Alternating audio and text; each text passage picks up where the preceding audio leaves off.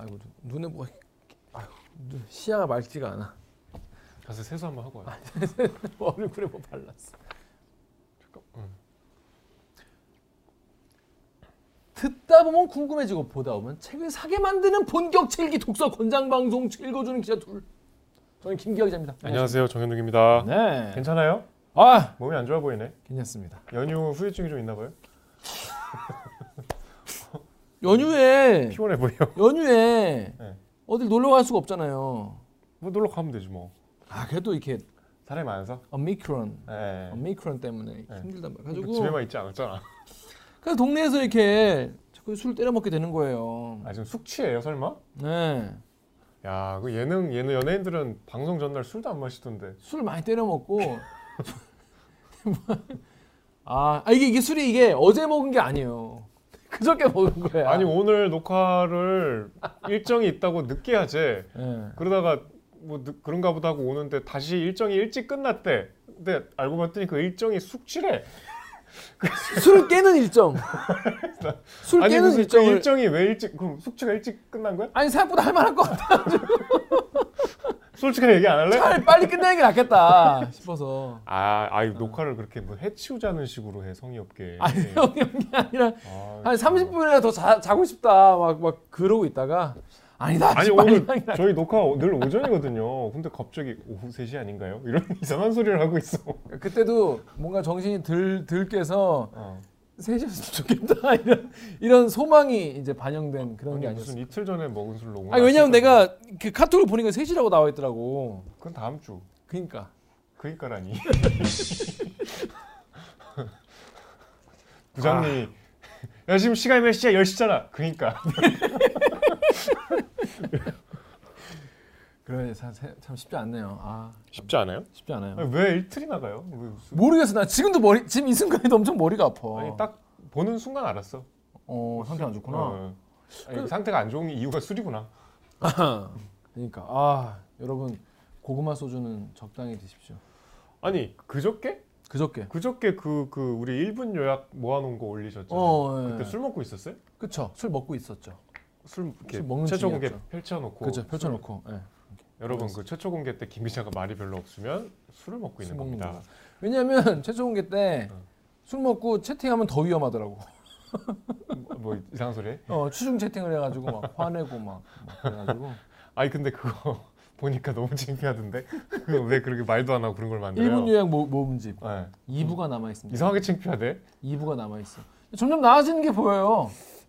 그리고 되게 속 새로워. 아그 뭐 아오이 가든 이런 거 보면 아 이런 내용이었지. 맞아 맞아 맞아. 그 마당 깊은 집도 아 맞아 맞아. 맞아. 내가 한 거고 내가 읽은 건데 아 처음 듣는 것 같아. 그거 만든 제가 만든 이유가 그거예요. 왜냐면 이제 사람들 앞에서 잘난 척을 해야 할 거 아니야 내가. 아 내가 책 읽기 방송 하는데 아 무슨 책은 어떻고 막, 막 그런단 말. 근데 기억이 안 나. 기억이 안 나면 1분 요약을 보면 그래서 아 이거 나- 하나 해야겠다 싶어가지고 하다가 구독자분들도 그러지 않을까 하는 생각이 들어가지고 누구나 다 본인처럼 책을 이렇게 과시용으로 읽는다고 생각을 하고. 아니 근데 시간이 지나면 이제 줄거리를 까먹을 수밖에 없으니까. 근데 그건 어쩔 수 없어요. 반드시 까먹어요. 영화도 마찬가지잖아요. 그러니까. 여러분 영화 작년에 본 것도 새로 보면 새로워요. 새로워. 네. 가물가물 해. 진 짜 막 너무 좋아서 기억에 남는 영화가 아니면 맞아요. 액션 영화도 심지어 중간에 보면 오 이런 장면 있었네 해요. 그래. 네. 그렇더라고. 저도 얼마 전에 영화 새로 반, 그 옛날에 본 거 다시 봤는데 전혀 모르던 전혀 막 처음 보는 장면 같은 거 아니, 이제. 존윅 같이 한 100번 본 영화는 그쵸. 뭐 그렇지 않겠지만 네. 이, 다 그래요. 책은 더 그렇겠지. 맞아요. 네. 그래가지고 그런 취지로 만들었고 그냥 여러분 그냥 뭐 어디 고향 가시거나 어디 뭐 차 운전하실 때 짧게 한번 싹 복습하시라고 만들었습니다. 열- 2부 2부는 좀 나, 중에또 한번 만들겠습니다. 연휴는 그러면 연이은 음주 아 연이은 음주, 연이은 폭음. 아, 음, 연이은 음주 때문에 음. 아주 힘들었어요. 방탕하게 보내셨군요. 그렇죠. 이번 연휴는 지난 연휴는 방탕하게 보냈습니다. 자, 지난화 오정희 작가의 중국인 거리를 다뤘었는데 통치 꽁조림님이 아 이분 때문에 자꾸 꽁치 통조림이 통치 꽁조림이 되게 당연한 단어로 생각되고 있어요. 아, 이 책은 좀비물이나 디스토피아물보다 더 비극적이고 비참한 것 같다. 현실에서 있었던 일이고 더 심한 일도 많았을 거니까요. 이렇게 단언할 수 있는 이유는 윤금희 씨 사건도 있고 캐서린 문의 동맹 속의 섹스라는 책이 생각났기 때문이에요. 이 책은 우리나라의 매매춘, 특히 미군 부대에서 성매매가 어떻게 이루어지는지 6, 70년대 당시 우리나라가 한미 동맹을 위해서 여성을 어떻게 이용했는지 역사적 관점으로 이야기해주고 있습니다. 정말 충격과 공포네요. 어, 이런 책이 있었군요. 음, 근데 이 책은 나 옛날에 난 되게 김 이거요. 기자가 대학교 네. 때 읽었을 이거 법한 책인데. 어 이거 그때 되게 많이 봤던 봤었던 그러니까 보라고 많이 했던 기억은 나요. 제가 읽진 않았는데 중국인 거리는 너무 내 피부로 느껴지는 우리 여성의 시각으로 통치공주님이 여성이었어? 아니겠죠? 우리 여성이라 그러지 않습니까? 그러니까 우리 여성 아그 여성분인가? 통치공주님 당연히 남자분 밝혀주십시오. 여성이었네. 삶에 녹여지는 느낌이나 더 비참하고 무서울 지경입니다. 좋은 소설 읽어주셔서 감사합니다. 이 책은 읽기 버거울 수 있지만 아오이 가든은 진짜 재밌어요. 책 읽기 아오이 가든 편만 10번 넘게 돌려주셨어요. 이번 주에 아빠의 소설을 소개하는 아들 기대돼요. 서사 대박이다 진짜. 우키행 진짜 명품 집안이네요. 이런 집안을 저희는 이제 글수저라고 하죠. 글수저. 음. 글수저 집안이라고 합니다. 한옥주님께서 저는 읽는 동안 참 힘들었습니다. 오정희 작가님 이- 읽을 때마다 기괴하다고 생각될 만큼 충격적일 때가 많지만 일평생이 질풍노도인 저는 오정희 소설에서 감성의 접점을 발견할 때가 있었습니다. 우키행이 추천한 저녁의 게임 오정희 작가님의 인터뷰에서 언급하신 동경도 인상적이었지만 저는 개인적으로 완구점의 여인을 추천합니다 라고 하셨어요. 오정희 작가님 작품이 좋은 게 맞나 봐요. 저는 좀 별로 막 재밌게 읽은 소설은 사실 없는데 음, 왕구점 여인은 이제 거의 등단작에 해당하고 다 좀 약간 감성이 올드해서 음, 사실 쉽게 읽기는 어려워요. 음, 그래서 저녁의 게임이 저는 그나마 좀 재밌었고 음. 다음 글 읽어볼까요? 왜요? 할 아, 이거 못 깔고 바로 읽으시면 돼요. 인절미 집사님이 확실히 여성과 남성은 서로의 처지와 심리를 이해하기가 쉽지 않아 보입니다. 우리 미나리 음. 이기 때도 그랬죠. 70년대 여자로 태어난 저는 아들이 아닌 이유로 부모에게 실망을 줬고 조부모의 사랑도 다른 남자 친척에 비해 못 받은 것 같다는 생각이 들어요. 이렇게 태어나면 부, 이렇게 태어나면서부터겠죠. 음. 저의 정체성을 평가절하 당하고 자라는 기분 아시는지.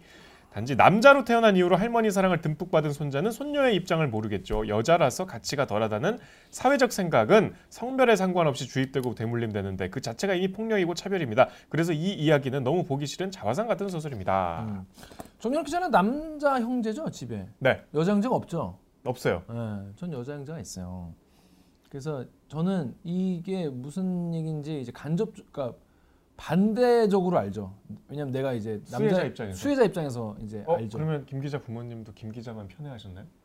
저 부모님도 부모님이지만 이제 조부 조모의 이 음. 완전 티나는 이제 아들에 대한 이 호감 같은 거는 음. 전 어려서부터 약간 익숙하고 음. 어, 좀 그런 게 있죠. 그래서 지금 동생한테 더 잘하려고 되게 노력합니다.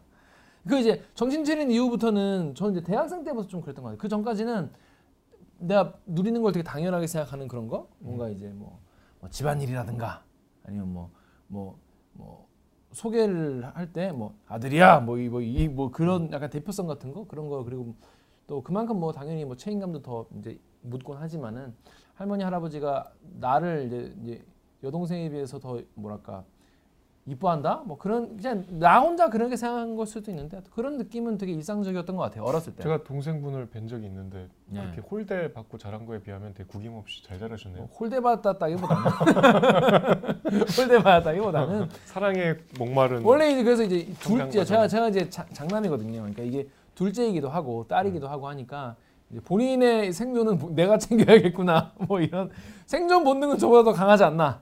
그러다 보니까 더 이렇게 어? 생캐가 되지 않았나. 이게 좀 다른 얘기인데 제 명절에 제 그 친한 그 여성 친구를 잠깐 만났는데 이제 결혼을 해서 아이도 있는데 시험 왜 그런 분들 만나 자꾸. 아니 이제 너무 오래된 친구니까 아, 친구. 예. 신혼 아 신혼도 아니에요. 근데 시부모 그러니까 시어머니가 자기가 어느 날 시댁에서 이제 시댁에 잠깐 가 있을 때 남편의 추리닝을 걸치고 있었대. 남편의 아 시댁에 시부모님이 집으로 오셨는데 아니야 시댁에 가서 시댁 이제- 가는데 자기 남편 추리닝 입고 간 거야? 아니야 그게 아니라 시댁 안에서 이제 이렇게 뭐 하다가 음. 그 이렇게 뭐 추워서 그랬는지 하여튼 남편 옷을 좀 걸쳤대요. 남편이 입고 온 옷 아니면 아니 원래 원래 입, 남편 입던- 집이니까 뭐고 남편 옷들이 있겠지. 남편 옛날 옷이겠네요 그러면.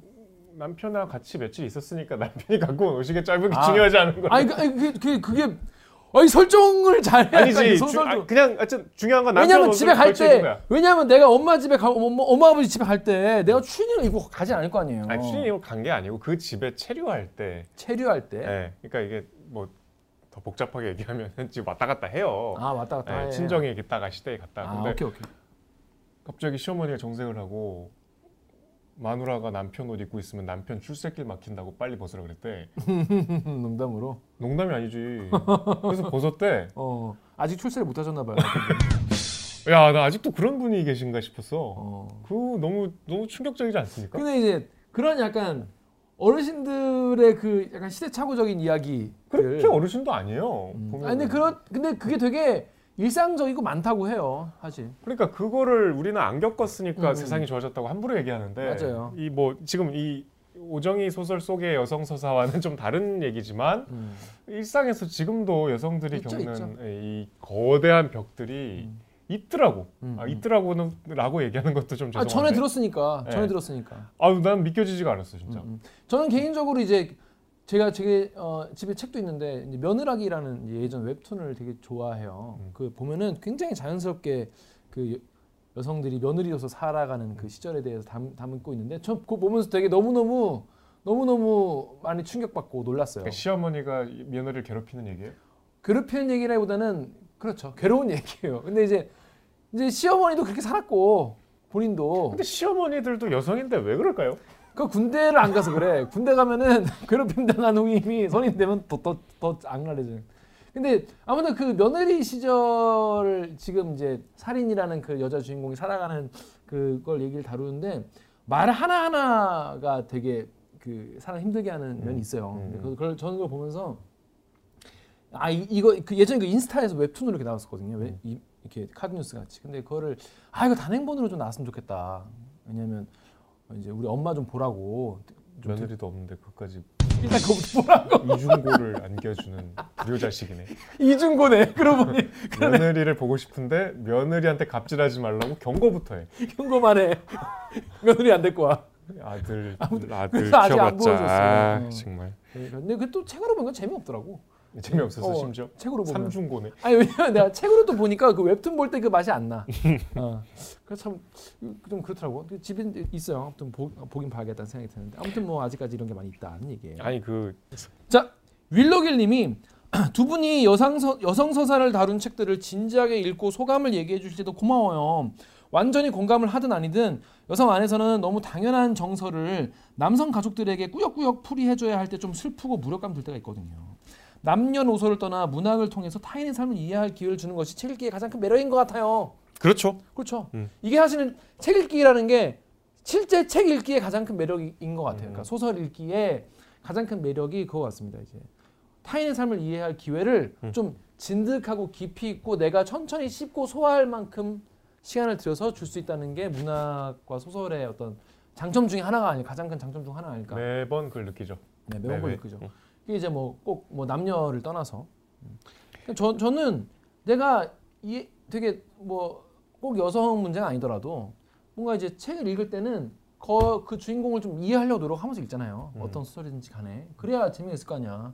그래서 뭐 로기완도 이해하려고 막 노력을 하고 그러는 건데 그래서 이 저는 특히 여성 수사 같은 경우에는 지금 너무 단편적으로 우리가 혐오의 이 폭풍 속에서 혐오의 물 강물 지금 거의 도도한 강물같이 혐오가 흘러가고 있어. 그런 사회에서 정말 상, 누군가를 혐오하기에는 정말 한, 한 줄이면 충분하잖아요.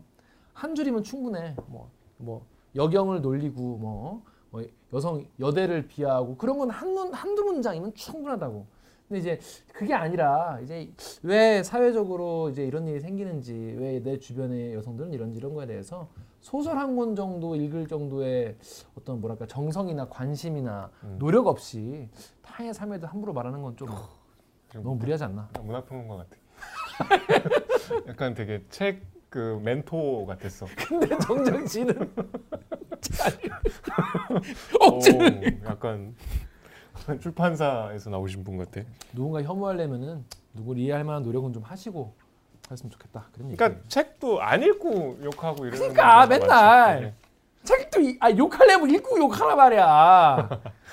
그렇습니다. 죄송합니다. 다음 댓글 읽으시죠. 예. 아니 그 말 나왔으니까 제가 연휴에 음. 혹시 Free Guy란 영화 알아요? Free Guy? 최근에 그거 나온 영화인데 Free Guy? 네. 그거 그거 아니에요? 그, 그 누구지? 라이언 레이놀즈 나오는 아 그 라이언 나와요? 데드풀. 아 그렇구나. 음.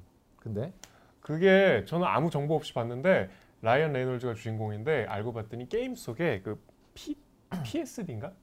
그 배경 캐릭터 있죠. 아 NPC? N, NPC, NPC. 어, 어, Non. playable 캐릭터. 아, NPC. 어. NPC였어 얘가. 음, 음, 음. 얘가 그 Free City라는 게임 속의 NPC였는데 아, 오그리마 은행장 같은 분이군요. NPC가 이제 점점 진화해서 자각을 하는 거야. 아, 어, 그러니까 NPC는 곤란하네. 반복된 루틴만 보여주잖아. 그쵸, 그러니까 그쵸. 얘는 은행원이에요. 그래서 일어나서 늘 금붕어한테 인사하고 가다가 음. 커피 가서 카페 가서 커피 사면서 똑같은 멘트 항상 음, 이렇게 음, 맛있는 커피가 뭐 이러고 음, 또 음. 은행 가면은 꼭 하는 인사가 있어. 음, 굿데이를 보내지 말고 베스트데이를 보내라. 뭐 이런 식으로. 음. 근데 얘가 어느 날 카페에 가갖고 나 맨날 그 뭐 설탕 두 개 뭐 똑같이 먹거든.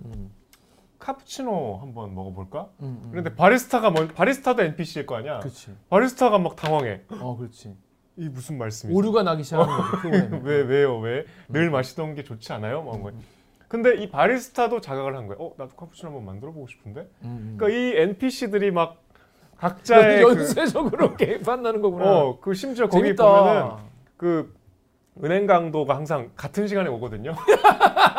그러면 freeze 하면은 어, 어. 이렇게 둘이 엎드려 갖고 그 어. 친구 청경 친구를 이렇게 하고 얘기해. 음, 음. 늘 루틴하게 오는 강도니까. 그 음. 강도가 항상 데려다니는 glamorous한 그 금발 여성이 있어요. 음. 근데 이 강도가 어, 강도 강도의 무리들 속에 섞여 아, 있는. 오케이 오케이 오케이. 근데 이 주인공이 이제 자각을 한 다음에 그 걔한테 너 이렇게 생각 없이 따라다니지 말고 음. 너 그렇게 사- 인생 살지 말라 이랬는데 기술 배워라. 그 여성이 실제로 페미니즘 글을 또 써. 어. NPC인데. NPC인데. 어. 어. 어, 어. 그래서 이제 이 게임 업체 사장이 얘네들을 다 이제 제압하려고 하는데 또 음. 개발자는 얘네들을 좀 살려주려 그러고 뭐 아, 되게 음. 그러니까 저는 게임 음. 하면은 좀 부정적인 생각이 있었는데 음. 게임은 부정적인 게 맞습니다. 게임 속에 그런 약자 감성, 마이너 감성 이런 것들이 되게 음. 많이 녹아 있더라고. 음. 그럼 뭐 감독에 그렇게 녹아 있, 녹아 있는 거겠죠? 아, 아, 그래요? 네. NPC들이 그럴 리는 없나요? NPC가 그럴 리가 없죠. 그건 이제 오류가 나는 거기 때문에. 근데 게임은 나쁜 게 맞습니다. 너무 재밌지 않아요? 엠파이어 서바이벌 때문에 너무 힘듭니다 요즘에. 뭐뭐 기다리는 게임 있다며. 어 2월 22일인가 25일인가에 엘든 링이 나옵니다. 프롬 그러면. 그때는 읽어야 될 책이 있어도 게임부터 합니까? 아니죠. 시간을 쪼개서 읽죠. 그 게임은 해야 돼요? 시간을 쪼개야만 돼? 시간 쪼개야. 안 하면 되잖아. 그, 아. 그거 안, 팩을 안 사면 아 팩이 된다. 아, 그안 사면 되잖아. 샀어. 안 나왔다며. 예약 구매. 아 예약 구매. 그래도 책은 읽어야죠. 마음의 양식이고. 계속 게임하네. 어, 마음의 양식이기 때문에. 자 아무튼 게임이 마음의 양식이라고요? 예, 아, 아니 아니 아니 책이 책이 에스트라공님이요. 에스트라공님. 이번 주도 잘 봤습니다. 김 기자님 어머니 별명 크크크 아버지 장명의 빵 터짐. 음, 어, 다음 주에 김석 팀장님 등판하나요? 안 합니다. 음. 정찬 작가님과 김 기자님 아버지 전화 연결해 주시면 좋겠다. 어떤 아들이 더 귀여운지 귀여운 경쟁 하시는 거. 그건 아니고 김 기자님 아버님 그때 보니까 우키행 아버지에 대해서 하고 싶은 말이 많아 보였어요. 저도 뒤늦게 알게 됐는데 제가 정찬 작가님 단편을 두 편이나 읽었더군요. 이상문학상 수상 작품집에서요. 찾아보니 정결한 직도 읽었네요. 완전한 영어는 동네 도서관에서 빌려 읽으려고 했는데 책 읽기 때문인지 아 역시 대출 중이네요. 역시 듣다 보면 책을 빌리게 쉽 게 만드는 사고 싶게가 아니고 음. 책 읽기 보너스 영상으로 감독님 점심 뭐 먹고 싶어요 코너 만들어 주시면 재밌을 것 같네요. 마지막으로 어, 이분 되게 방송을 성의 있게 보셨네. 음. 책 읽기에 임소라 작가님 단편에 나온 말을 살포시 건네고 싶어요. 그만두지 않고 엉성하게 같이 했으면 좋겠다. Happy New Year. 음, 야 어. 참 애정을 듬뿍 담은 어쩜 이렇게 댓글을 잘 쓰시나 네. 신기하네. 네. 자 그렇습니다. 제가 저 엉성하게 같이 했으면. 엉성하게 그만두지 말고 엉성하게 계속 계속 계속 했으면 좋겠다는 말 얘기예요. 너무 이 완, 완벽주의를 추구하다 보면 이게- 완벽주의를 추구한 적이 없는데 뭔 소리요? 아니, 그러니까 이제 if if 그래서 그렇게 하다 보면 오히려 뭔가를 만들어내지 못하는 경우가 많더라고요. 그래서 저는 저 저도 약간 이런 생각을 많이 해요. 이거 어떻습니까? 감독님 점심 뭐 먹고 싶어요. 전 너무 좋은 것 같습니다. 아무튼 녹화를 끊지 말고 감독님이 약간 좀 내가 보니까 선택 장애가 있더라고. 이거 되게 본인한테 어려운 질문, 괴로운 질문일 거야. 아, 쉽지 않지. 네. 그래서 그 괴로운 거를 어떻게 이제 해결해 나가는지, 어떻게 극복해 나가는지, 음. 늘 여쭤보면 어떻게 성장하는지. 전 박연찮습니다. 그러니까 이 성장에 대한 이야기로 네. 꾸며가면 좋을 것 네. 같습니다. 이번 주에 다룰 소설은 정찬 작가의 completed soul. perfect는 아니라 그래서 자꾸 완벽한 영혼이라고. 완전한 영혼, 다음 주 완벽한 영혼인가요? 뭐. 어, 완벽한 영혼 말고는 보니까 이 작가님도 여기 보니까 완벽한이라는 이라는 수식어를 싫어한다는 얘기가 나오더라고요 소설에. 네, 약간 좀 뉘앙스가 다르죠. 음, 알아요. 다르다고 했더니 조롱하고 말이야. 저희는 조롱을 했어. 자, 완전한 영혼. 여러분 읽어봤습니까? 여러분 이거는 뭐 단편이라보다는 좀 중편이더라고요. 그래도 약간 좀 길죠, 약간 좀 단편치고. 긴편이라고 하더라고요. 자, 정찬 작가의 완전한 영혼. 여러분 어떻게 읽으셨는지 잘 모르겠어요. 이 일단 50 우리 시대의 소설 50판에 이게 또 선정된 거 아니, 아니겠습니까? 제- 제 입으로 얘기가 좀 그런데 그럼 내 입으로 해? 난 모르는데. 그래도 좀 참고 하시죠. 선정된 이유는 선정 이유가 뭡니까? 제가 보기에는 아, 이 문단에서 음. 한국 문학사에서 관념의 소설. 그러니까 읽어 보셨겠지만 여기 등장인물들의 언어가 일상의 언어가 아니잖아요. 음, 음, 굉장히 소설 자체가 음. 아주 근본적인 문제 그리고 인간의 사유에 관한 주제 뭐 문체 뭐 여러 가지 그 일상과 어떤 일상에서 부딪히는 인물들 간의 갈등 그런 서사가 소설의 보통의 구조인데 관념적인 소설 관념의 소설 뭐 뭐뭐 관념 문학 뭐 이러면은 보다 인간의 사유에 깊이 좀 들어가는 아주 그 사념의 바다를 헤엄치는 내용들이 많죠. 그 분야에서 제가 봤을 땐 대표적인 소설가이기 때문에 그 분야에서 꼽는 게 이제 정찬과 우리 다뤘던 이승우 작가 오. 소설인데 이승우 작가가 식, 식물들 사생활? 식물들의 사생활인데 그그 작품은 이승우 작가가 맨날 어려운 거 쓰다가 작정하고 쉽게 쓴 음. 유일한 책이었고 그렇지만 쉽지 않았죠. 그냥 정찬 작가도 이제 그 관념에 있어서는 뭐 이- 굉장히 그 독보적인 존재감을 갖고 있어서 독보적이에요. 그냥 내가 안 한다 그랬잖아. 선정이 된 게 아닐까 싶어요. 지 아빠가 독보적이래. 아니 이제 독자 입장에서 얘기하는 거죠. 예예 예, 그래서 선정됐다. 네, 뭐 저는 그러니까 이거 방송 나갔잖아요. 사람들이 자꾸 이뭐 50편 목록에 대한 객관성을 의심하고. 의심하고 물어보고 아니라는 증거를 대보라 그러고 그러는데 저도 나 그 선정된 거 보고 되게 반가웠고 좋았는데 저희가 방송 시작할 때 저희가 이제 50편 작가를 다 못 하잖아요. 그 중에 안 하기로 한 작가 중에 한 명이었어요. 왜냐하면 저희 아버지니까 안 하기로 했는데 중반쯤 넘어가니까 이제 저희도 작가들을 만나본 경험이 쌓이니까 개인적으로 아깝더라고. 그리고 해보고 싶, 그 정찬 편을 보고 싶기도 하고. 제가 이제 김석 팀장한테 건의를 해서 이거는 객관적인 명단에 들어가 있으니까 뭐 이런 공정성 시비가 있을 리는 없고 음, 내가 안 하면 되지 않냐. 음, 음. 이걸 다루면 어떻겠냐 해서 김석 팀장이 다뤘습니다. 음. 그래서 어, 다소 민망한 상황이긴 했지만 뭐 우리 방송까지 좀 하게 됐지만 저는 그거와 별개로 굉장히 문학사에서 어, 네, 이건 분명히 짚고 넘어가야 될 작품들이다라고 생각합니다. 와, 정찬을 짚지 않고서는 한국 문학을 논할 수 없다. 아, 눈할 수 있죠. 아, 왜 못해? 아, 할수 있는데 이제 완벽하게 할 수는 없다. 이거. 완전하게 할 수 없다. 완전한 정리는 안 된다. 네. 우리 아빠 빼고는 한국 문학을 완전히 논한다는 것은 불가능하다. 니들끼리 놀지 마라. 같이 같이 음, 놀자는 음, 의미였습니다. 자, 어떤 내용인지 모르시는 분도 계실 거예요. 일단 줄거리부터 일단 네, 먼저 네, 네, 네. 자, 1분 1분 시 잠깐 잠깐 15초 시작하면 어떻게? 시작.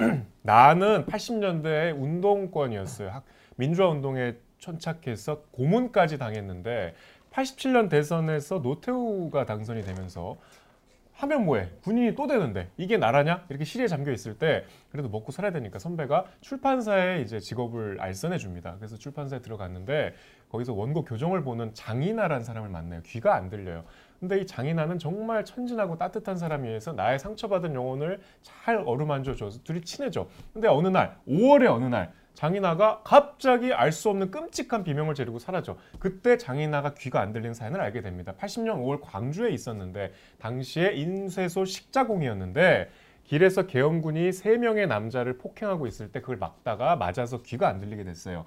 그 사연을 알게 됐죠. 그렇게 위태롭게 살아가다가 90년대 초반에 학생들이 잇따라 민주화를 요구하면서 목숨을 끊을 때 장인아도 교통사고로 목숨을 잃습니다. 그래서 소설이 끝나요.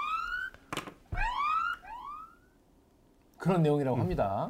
자, 아니 뭐 일본 요약, 괜찮았어요? 일본 요약이 이제는 여러분 그 일본 요약한 거 보셨죠? 그것도 보니까 올리자마자 한 2, 2 3천 분이 바로 보시더라고. 아 근데 왜 이렇게 창피하지 그거는 진짜 나 그 창피할 일이 아닌데 그리고 되게 실패한 게 많대 보니까 아니 성공한 게 몇 개 없어요. 그리고 되게 옆에서 구차 내가 봐도 구차하더라 다 해놓고 내용이 없어요 내용이 없어. 내용이 없다고 소설에 내용이 없다고 막 비난하고 자기가 요약 못했다고. 자 하지만 본인 아버지 거는 요약을 잘했다. 아니 뭐 짧으니까 뭐 이런 거야 뭐. 어떻게 봤습니까? 이거 이 책 이 소설을 본 게 언제입니까 정, 정 기자는? 저는 아주 어릴 때 봤죠 아주 어릴 때. 고등학생 때 봤고 대학생 때도 보고 했는데 음. 다시 봐도 좋았어요 아버지 소설 중에 제가 좋아하는 소설이 의외로 사실 음. 그렇게 많지는 않아요 음. 좋아한 시- 나머지 싫어한다는 뜻이 아니고 음. 제가 이렇게 정말 감화가 돼서 음. 뭔가 감정이 이렇게 일어났던 소설들은 중에 하나예요. 음. 좋아하는 작품입니다. 근데 사실 더 좋아하는 작품도 있는데 뭐 다시 보니까 좋았어요. 저보다 어릴 때 쓴 건데. 음. 아 진짜? 네. 그래. 제가 그 생각을 했어요. 되게 어릴 때 썼겠구나. 아, 왜요? 왜냐면 그 되게 뭐랄까 어떻게 보면 되게 오그라들 수 있는 내용이에요. 음, 음. 여기가 뭐냐면 인간과 관계와 이 막이 이 사상과 양심과 막 시대와 역사를 내가 한, 한 몸에 다 이제 안고 고민하는 그 청년의 이 고뇌 같은 게 너무 솔직하고 당당하고 하- 하게 적혀 있, 음, 기 때문에 음. 이건 굉장히 어렸을 때 썼겠다는 생각이 전 딱 들었어요 보고 나서. 그 뒤에 소설들도 그런데. 아 그래? 그러니까 계속 그런 식으로 음, 음, 지금까지 하고 계시다면 그분이야말로 정말 완전한 영혼이겠죠. 뭔가 전 이거 보면서 내용 되셨겠지만 내용이 되게 그 서사는 사실 뭐 그러니까 아이 사람이 이런 사람이구나 이 사람이 왜 이랬구나는 거 정도의 이야기가 딱 끝이에요. 끝이긴 한데 여기서 이제 본인이 인간 관계나 자기의 생각에 대한 또 자기 스스로에 대한 부끄러움과 이런 거에 대해 써놓은 게 굉장히 솔직하게 다 담겨 있거든요. 그러니까 이거 보면서 아 이거는 작가가 자기 젊었을 때, 이뭐 젊- 젊었을 때 썼지만 더 어렸을 때에 본인의 일기장을 많이 참조하지 않았을까 음, 그런 생각이 들었어요. 그땅 그때에 할 수 있는 고민들을 되게 진지하고 치열하게 고민했던 그 시기의 그 고민을 그대로 솔직하고 용기 있게 좀 써놓은 그런 소설? 아니 그러니까 그런 걸. 떠나서 직관적으로 어땠습니까? 저요? 네. 저는 되게 좋았습니다. 아 그래요? 왜냐하면 음. 제가 고민하던 거랑 좀 비슷한. 나는 그럴 것 같았어. 아. 왜냐하면 본인도 학생 운동을 했잖아요. 음, 음. 약간 학생 운동을 한 사람들이라면은 지나고 봤을 때 나의 모습이 음, 들어가 음, 있는 음, 것 음. 같아. 그런 게 좀 많이 들어 있었어요. 네. 가지고 차차 얘기해 보죠. 차차 얘기를 할 텐데 저- 전 가장 뭐, 뭐랄까 아 이 사람도 이런 고민을 했구나 싶었던 게 뭐냐면 이 먹물이 이른바 먹물로 이제 뭐 학생 운동을 하니 뭐 그런 사람이 정말 이 그런 공부나 이런 거로 비롯된 게 아니라 진짜 말도 안 되게 맑은 영혼을 마주칠 때가 있거든요. 뭐 그러니까 누구- 지금 음. 얘기한 건 지성수라는 선배 얘기죠. 먹물 그러니까 먹물이라고 하셨는데 이제 의식이 있는 자 없는 자. 그렇죠. 학생 운동을 하는 분들은 이 의식이 내가 있고 음. 이 의식이 없는 무지몽매한 대중을 우리가 계몽해야 된다는 뭐 그런 그런 생각을 선민 하죠. 의식이 있잖아요. 선민 의식이 있죠. 네. 어 그게 뭐 나중에 이제 선민 의식이라고 하면 하면은 너무 약간 폄하하는 것 같은데 음. 사실은 좋은 의도, 의도인 거예요, 사실은. 그런데 이런 뭔가 되게 티 없이 맑은 이 어떤 무사상가 여기서 무사상가라는 표현이 나오는데 그런데 정말 내가 존경할 수밖에 없는 그런 영혼을 만날 때가 있어요.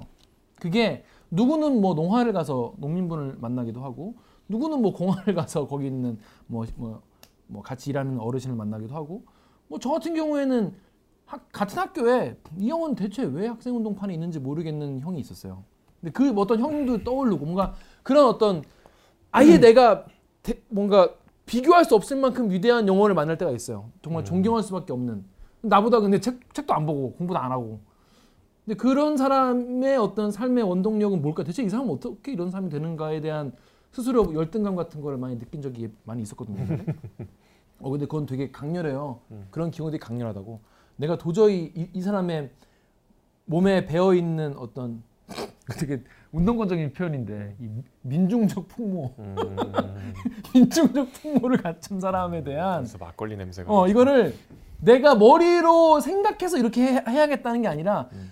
어떤 그런 삶 여기서 이제 그 아 이거 어, 이거 얘기를 그냥 쭉 한번 하- 해도 될 것 같은데 여기서 이제 그그 광주에 당시 5.18 당시에 지성수라는 사람이 이제 운동을 하러 갔다가 이제 군인들에게 쫓기죠. 쫓겨가지고 불행히도 한 골목으로 이제 다른 모르는 사람들 같이 이제 들어갑니다. 들어가는데 그러니까 토끼몰이 하듯이 그냥. 토끼몰이 이제 진압을 당하, 당하러 당하러 간 건 아니지 아무튼 쫓겨서 들어갔는데 군인이 이제 총든 군인이 대검을 갖고 옆에 사람을 찔러요. 근데 그 상황에서 여기서 나오는 장인수, 장이나. 장인하, 장인하 이게 그 귀가 안 들리시는 분, 당시에는 들렸던 분이에요. 이 십자공인 분인데 그 장인하라는 분이 거, 거길 우연히 지나다가 그 광경을 보고 그 군인들을 막아서죠. 그래서 총을 뺏으려고 하다가 두들겨 맞고 그것 때문에 귀 청력을 이제 잃게 되는 사고가 발생하는데 그 순간인 거예요. 사람이 그 순간 어, 어떻게 그런 행동을 할 수 있는가 인간이. 그래서 그 도저히 그냥 이성적으로는 군인에게 이 총을 다 뺄 수 없잖아요. 그런데 거기에 나서는 사람 그런 사람이 있는 거죠. 그래서 그런 행동으로 여기서 나타나는데 저 같은 경우에도 그런 행동을 본 적이 많이 있어요. 그래서 그걸 보면서 되게 아 나는 결국 말로만 떠드는 사람이었구나 뭐 이런 열등감에 사로잡힐 때도 있었고 되게 따라하려도 따라할 수 없는 그런 풍모가 있죠. 그래서 그런 사람에 대한 열등감과 존경심과 그 사람의 어떤 영혼에 대한 어떤 경외 이런 이야기가 담겨 있더라고요. 그래서 저는 되게 경험 겨, 저의 경험과 맞닿아 있어 음. 재밌었습니다. 그러니까 우리가 비슷한 얘기로 나이 먹으면서 원래는 뭔가 우리가 대단한 사람이 되고 싶잖아요. 음. 그뭐 어떤 영역에서든. 근데 저는 몇 년 전부터 그런 생각을 했는데 그게 약간 이제 30대 중후반으로 가면서 그런 분들 있잖아요. 이렇게 불났을 때 그냥 생각 안 하고 뛰어 들어가는 음, 분들. 음. 같이 있는 뭐 친구가 위험한 상황에 처했을 때 갑자기 그냥 자기 목숨 걱정하지 않고 뭔가 하여튼 위험 속으로 몸을 날리는 분들 음. 그런 사람이 되고 싶더라고요. 그 그게 쉽지 않죠. 그게 그래요? 뭐 아무나 그렇게 못하지만 음. 그 어쨌든 이게 소설 속으로 다시 이제 들어가서 이제 흐름을 따라서 얘기를 해보면 음. 이제 나가 아까 말씀드린 대로 전형적인 운동권 캐릭터죠. 80년대 학번일 거고 뭐 하- 학교를 뭐 졸업을 했는지 뭐 아니면 제적을 당했는지 모르겠으나 계속 그 민주화 운동에 투신을 하면서 고문까지 당했을 정도면 굉장히 굉장히 그 깊숙이 들어가서 본인의 어떤 삶을 거기다 걸었는데 그런 사람들한테 그 87년 대선은 상당히 충격적이었겠죠. 충격 이상의 어떤 음, 막 음. 그 좌절과 어떤 음. 삶의 의미를 통, 송두리째 그냥 상실할 수밖에 없는 그런 결과였는데 그 결과 속에서 허우적거리고 있을 때 이 지성수라는 선배가 그러니까 운동권 선배고 본인이 되- 굉장히 존경하는 선배인데 이 너무 페인처럼 사니까 이제 구원의 손길을 내민 셈이죠. 처음에 번역일을 운동권들 번역 많이 했잖아요. 음. 유시민 선생도 뭐 번역이랑 뭐 그다음에 그때 도망다니면서 쓴 글이 그 거꾸로 쓴 세계사에서 베스트셀러가 되고 뭐 그 출판사들이 그 당시에 그 민주화 운동의 어떤 전초기적 역할을 많이 했는데 그 번역을 맡기면서 이제 나아가서 그 출판사의 취직까지 이제 알선을 해줘요. 근데 그 취직을 이제 해서 갔더니 자기 같이 이제 인텔리들이 하는 일 말고 이 교정 단순 업무를 하는 분 되게 조용한 분이 있는데 이제 그 사람이 장인하였던 거죠. 그 귀가 안 들리는 굉장히 그 천진하고 착하고 따뜻하고 뭔가 상냥하고 음. 그러니까 자기의 어떤 이 엉망이 된 진짜 막 그냥 넝마처럼 꾸겨진 자기 마음을 뭔가 다 이렇게 마- 보듬어 주는 듯한 이런 어, 친근함과 따스함을 느끼고 친해지는데 근데 그 사람에 대한 표현을 잠깐 읽어드릴게요. 음, 원래 이제 자존 사람은 서로의 자존 있는 영역이 이- 높고 어떤 사람은 되게 심하고 뭐 세고 한데 사람과 사람이 어울리다 보면 터무니없는 자존을 내세우는 일도 있지만 대체로 그것은 자연스럽게 드러난다. 그런데 장인아에게는 자존이 보이지 않았다. 보이지 않았다는 것은 정확한 표현이 아니다. 사람을 편안하게 하는 묘한 부드러움이 그의 자존을 감싸고 있다고나 할까? 사람과 사이에는 길이 있다. 그 길은 그야말로 천태만상이다. 험하고 가파른 길이 있는가 하면 돌투성이 길도 있다. 반면에 편안한 혹은 가파르지만 산길처럼 상쾌한 길도 있다. 장인아가 나에게 보여준 길은 오솔길이었다. 그러니까 그만큼 거기에는 푹신한 흙과 풀이 있고 상쾌한 바람이 있고 풀에 사각거리는 소리 있다는 거죠. 그래서 이 장인아라는 사람을 표현하는 문구인데 뭔가 약간 어떤 느낌인지 좀 알 것 같아요. 저는 어떤 길입니까? 진짜 개 같은 길이죠. 진짜 김 기자 저의 길은 거의 앵커를 박지 않으면 올라갈 수 없는 길이었어요, 여러분. 정연욱 기자는 이 앵커를 박으면서 고민도 안 하고 줄을 줄을 해서 이렇게 타고 올라가지 않으면 안 되는. 옛날에 왜냐 우리가 첫 만남은 굉장히 뭐랄까 그 딱딱한 선후배 관계로 만났는 데다가 아니 줄을 제가 이렇게 끌어당겼잖아요. 이렇게. 내가 거기에 박았으니까 올라와. 야, 여기야 여기 이러면서 옛날에 굉장히 높은 산과 같은 그런 선배였죠. 아니 그게 아니라 암벽 같은 선배. 별로 차이가 안 나는 기수고 또 저 입장에서는 형이니까 뭐 그냥 거리를 유지한 것 뿐인데 자꾸 이렇게 극화해서 얘기하시대. 제가 할 얘기가 많지만 녹화 시간이 짧으니까 돌아가도록 하겠습니다. 그 저도 근데 회사 사람들이 많이 생각하게 되- 되더라고. 음. 뭔가 친구들보다 왜냐면 이게 인간 관계를 떠올릴 때는 뭐 중딩 대딩 때까지만 해도 친구나 이런 거에 대해서 뭔가 이 관계에 대해서 막 깊이 생각 안 하고 먼저 일단 그냥 직관적이죠. 직관적으로 그냥 자연스럽게 이- 지내잖아요. 근데 이 희한하게 딱 이 글을 읽으니까 나 이렇게 약간 머리가 좀 굵어진 다음에 약간 대, 입사고 나온 사람들에 대한 생각을 하게 되더라고. 음. 어떤 사람은 되게 차갑잖아요. 되게 차갑고 어떤 사람은 되게 막, 막 서글서글한 것 같지만 되게 또 이 바운더리가 되게 좀 있고 어떤 사람은 또 되게 오솔길 같은 사람이 있고 서 아무래도 회사 사람들을 생각을 하게 하더라고요. 근데 얘 보면은 한 장인아라는 사람은 누구나 편안하게 올 수 있는 음. 그런 사람이었다는 이야기를 이렇게 표현했어요. 오솔길 같은 사람. 그 그래서 이 나는 궁금증이 두 개가 있는 거예요. 도대체 이 장인아는 귀가 왜 안 들리게 됐을까? 처음부터 이렇지 않았다는데. 그리고 나한테 이 직업을 소개해준 선배 지성수는 장인아랑 어떤 관계일까? 음. 둘이 어떻게 알게 됐지? 물어봐도 대답을 안 해줘. 그런 궁금증을 아- 이제 안고 그냥 뭐 어쨌든 이 따스한 오솔길 같은 길을 걷다가 그러니까 필담으로 이제 얘기를 하죠. 네. 장인아는 근데 보니까 말은 해. 말을 해. 어 그러니까 후천적이니까. 태어날 때부터 그러니까 후천적인 이제 귀 그러니까 청각 장애를 그러니까 네. 생기신 거죠. 말 그럼- 잘해. 어, 말 잘해. 술도 잘 먹어. 아, 술을 좋아하더라고. 어. 그랬는데 5월에 사고가 한 번 나죠. 그 조용한 정말 그냥 고요한 호수 같던 사람이 5월에 어느 그 5월이면 날 좋잖아요. 그 봄날 어느 낮에 갑자기 그냥 비명도 아니고 정말 그 끔찍한 이상한 비명을 지르면서 이제 사라지죠. 그래서 이제 이 장인아가 무단 결근을 그 뒤로 하니까 이제 찾으러 가서 왜냐하면 또 워낙 이 인간에 대한 또 애정과 호기심이 있었기 때문에 그 집에 뭐 몇 번 이제 허탕도 치고 하다가 이제 찾으러 가서 장인아로부터 사연을 듣죠. 음. 어떤 사연입니까? 근데 그 사연을 이제 들으러 갈때 이렇게 얘기를 해요. 작가가 전 보면서 약간 아 이게 진짜 젊은 시절 아, 물론 젊을 때 쓰셨겠지만 젊은 시절에 어떤 인간관계에 대한 고민을 좀 농축해놨다는 그런 생각이 든 게 소설 중간 중간에 이런 부분이 나와요. 뭐냐면 아까 이제 오솔길 갔다 그랬잖아요. 인- 사람 어, 어떤 사람은 어, 어떤 길 갔고 여러분 이런 얘기 있어요. 이제 내가 이제 만나러 가겠다는 얘기를 할 때 우리는 끊임없이 사람을 만난다. 우리의 삶이란 사람과 사람과의 관계가 만든 일종의 틀이다. 삶은 틀의 규칙 속에서 쳇바퀴를 돈다.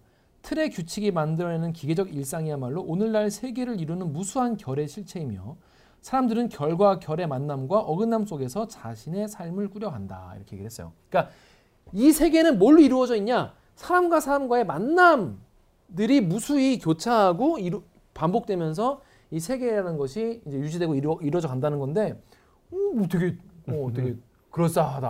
음, 어, 근데 음. 뭐 이런 거에 대한 고민을 되게 많이 했구나. 왜냐하면 이 책의 오프닝도 삶의 사람에 대한 이야기예요. 회상 어, 회상이란 무엇이고 막, 막 이런 게 되게 많이 녹아 있어. 정찬식 관념 예, 이런 게 관념과 세상과 뭐 인간에 대한 이런 게 많이 농축돼 있다. 그런데 이제 가서 얘기를 들었더니 무슨 얘기냐? 그것은 80년 하면은 역시나 5월의 광주였던 것이죠. 그래서 보니까 그 순간 내 머릿속에 떠오른 것은 이게 무슨 진부한 사연인가 하는 생각이었다는 거예요. 김기아 같은 독자를 염두에 둔거 염두에? 두고 야, 야 일단 앉아봐. 야, 들어봐 에이, 또 일단. 광주구만 할 때. 아, 또 광주요 이러면 이제 야 아니야 들어봐 일단. 어, 이거 나, 이거 나도 들어- 알아. 나도 알아. 네가 그럴 거 아는데 음. 이건 들을 만한 얘기야라고 독자를 한번 안심시키는 정찬 작가였습니다. 그래서 얼마나 이제 여기서 은폐된 진실과 이런 얘기가 너무 많- 너무 많죠. 그래서 이게 그래서 이제 네가 그렇게 진부하는 게 얼마나 어, 어이없는 황당한 어떤 아니한 생각인가에 대해서 짚어줘요.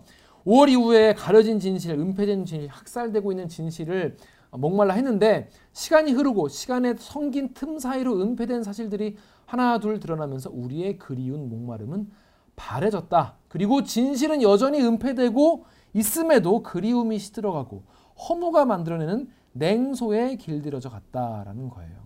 장인아가 80년 5월 광주를 얘기했을 때 나는 영락 없이 허무적 냉소에 갇힌 자의 꼴이었다. 김규아 네 꼴이었다. 는 거예요. 냉소. 냉소. 또 또 내 광주냐며. 근데 죄송합니다. 이제 보통 광주의 스토리가 이제 나오면 이제 장인아가 뭐 시민군에서 막 싸우다가 음. 뭐 이렇게 부상을 당해서 뭐 이렇게 귀가 안 들리고 뭐 이렇게 상상을 할 텐데 음. 전혀 그게 아니라 본인 이제 아버지의 이제 소설이 새롭다는 얘기를 하는 거예요. 아니 이제 보통 그 클리셰잖아요. 근데 클리셰라고 하면 안 되지. 광주 소설이 그렇게 많지는 않으니까. 음. 근데 이제 그게 아니고 장인아는 여전히 지금과 다르지 않게 그냥 단순 노동자였던 거예요. 근데 이제 아까 김 기자 말대로 우연히 위기에 처한 세 남자를 보고 그냥 구해주려고 아무 생각 없이 그 무장을 한 군인들한테 맨몸으로 덤볐다가 귀를 잃죠. 그 세 명의 남자 중에 한 명이 선배 지성수였던 것이 이제 고쯤에 밝혀지죠.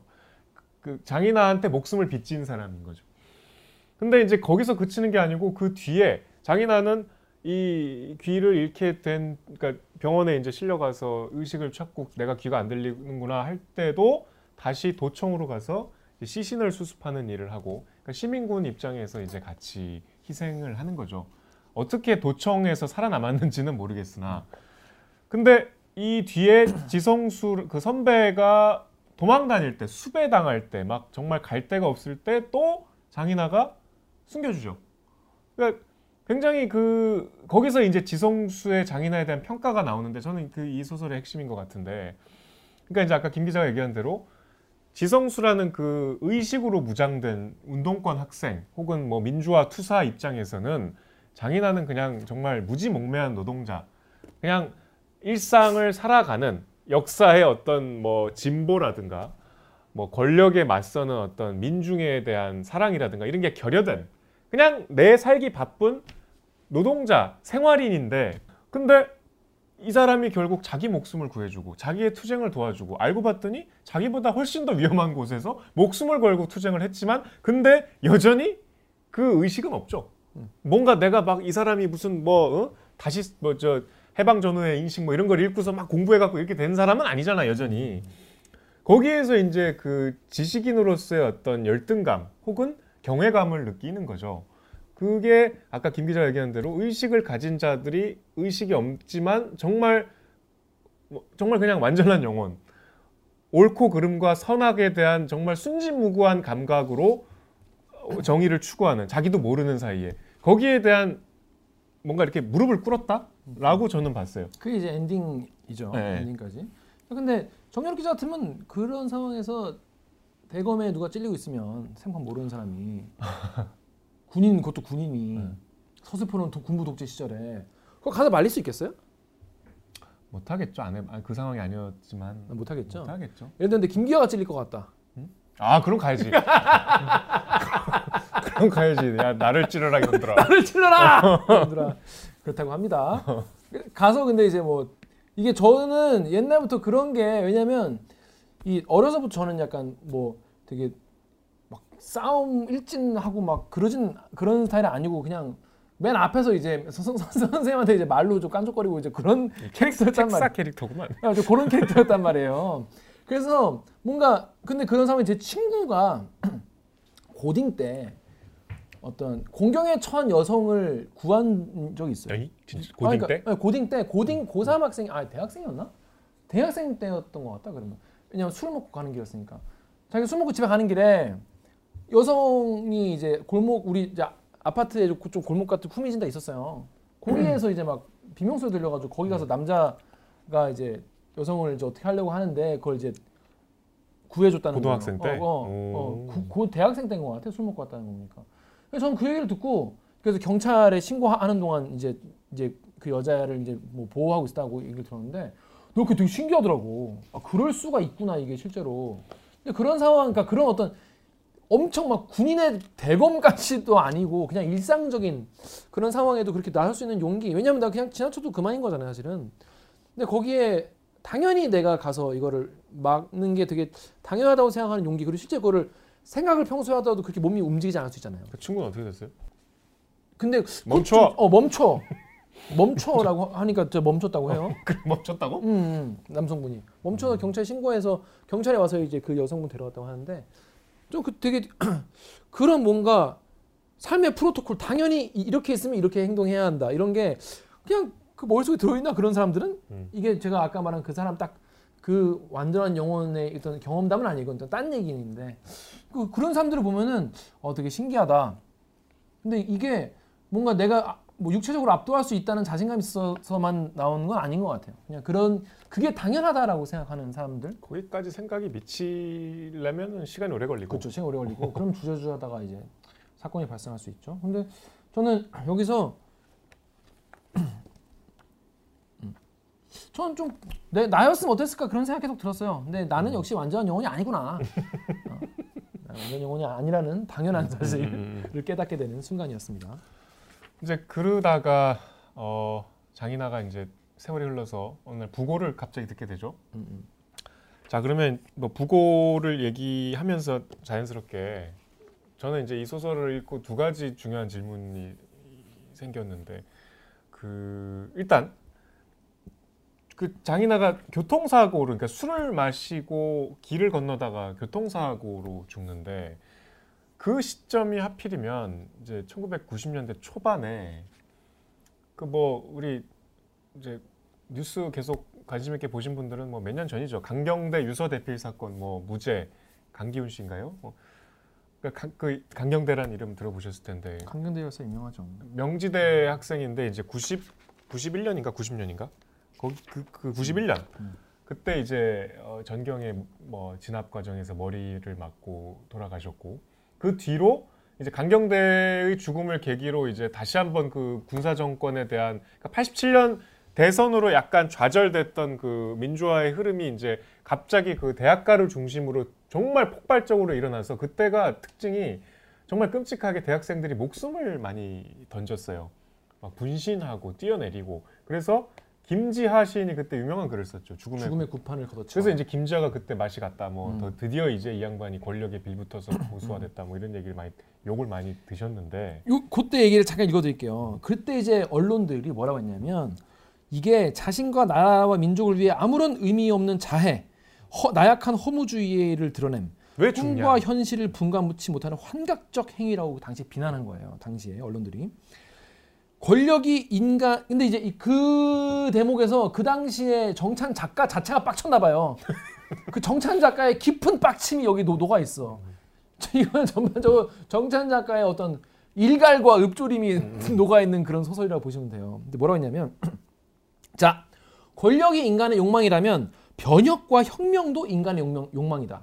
그렇죠? 맞는 얘기예요. 왜냐하면 내가 바꾸고 싶다는 것도 욕- 욕망이니까. 전자가 증식으로의 욕망이라면 후자는 정화로의 욕망이다. 그렇죠? 권력은 내가 나의 권력을 더 키우고 내가 더 돈도 많이 많이 더 땡기고 세지고 싶고 이런 욕망이라면 후자는 정화하고 싶은 욕망이라는 거예요. 그러므로 권력을 가진 자는 스스로 생명을 끊지 않는다. 요거 아주 정확한 표현이에요. 왜냐하면 이게 독재자들이 자기가 제일 잘 나갈 때 자살한 경우 없잖아요. 음. 주로 이제 측근에게 총, 총 맞아 죽거나 아니면 뭐 자기가 축- 축출된 다음에 자살하거나 그렇게 하죠.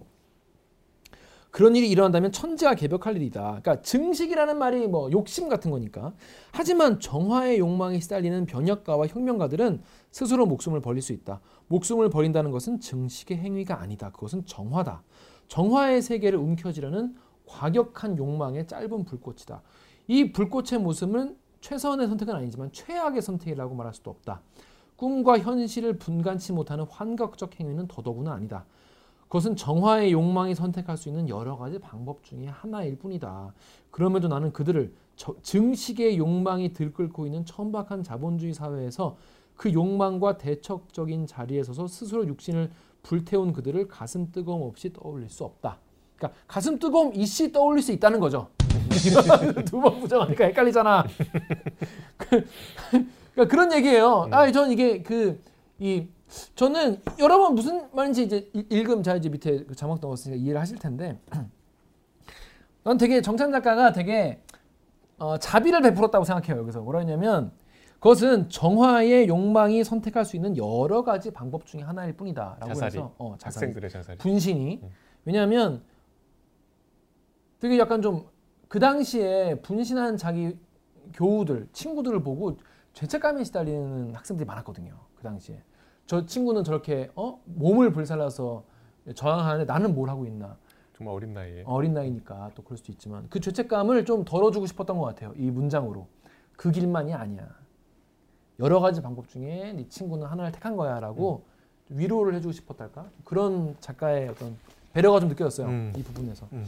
그리고 또 이른바 이 천박한 자본주의 사회의 욕망에 천착하시는 분들은 이런 분신하는 걸 이해를 못해 그거를 평생 그 사람들은 이해를 못할 거예요 어떻게 대의를 위해서 목숨을 버릴 수가 있나 음. 그 사람들은 왜냐하면 내가 평생 그걸 상상도 못했거든 아니 왜 죽어 음. 어? 잘 살아야지 선택지 없죠. 어, 본인 선택 본인의 선택지가 없기 때문에 저거는 이제 운동권들 미친 놈들이다. 음. 아니면 뭐 약을 약을 뭐 먹었다. 뭐, 뭐 북한의 역, 역시 주차 사상이 무- 저만큼 무섭구나. 사람을 미치게 하는구나. 뭐 이렇게밖에 해석이 안 되는 거예요. 그래서 그 사람들도 악의가 있어서라기보다는 본인의 어떤 사고가 거기로 미치지 않는 거야.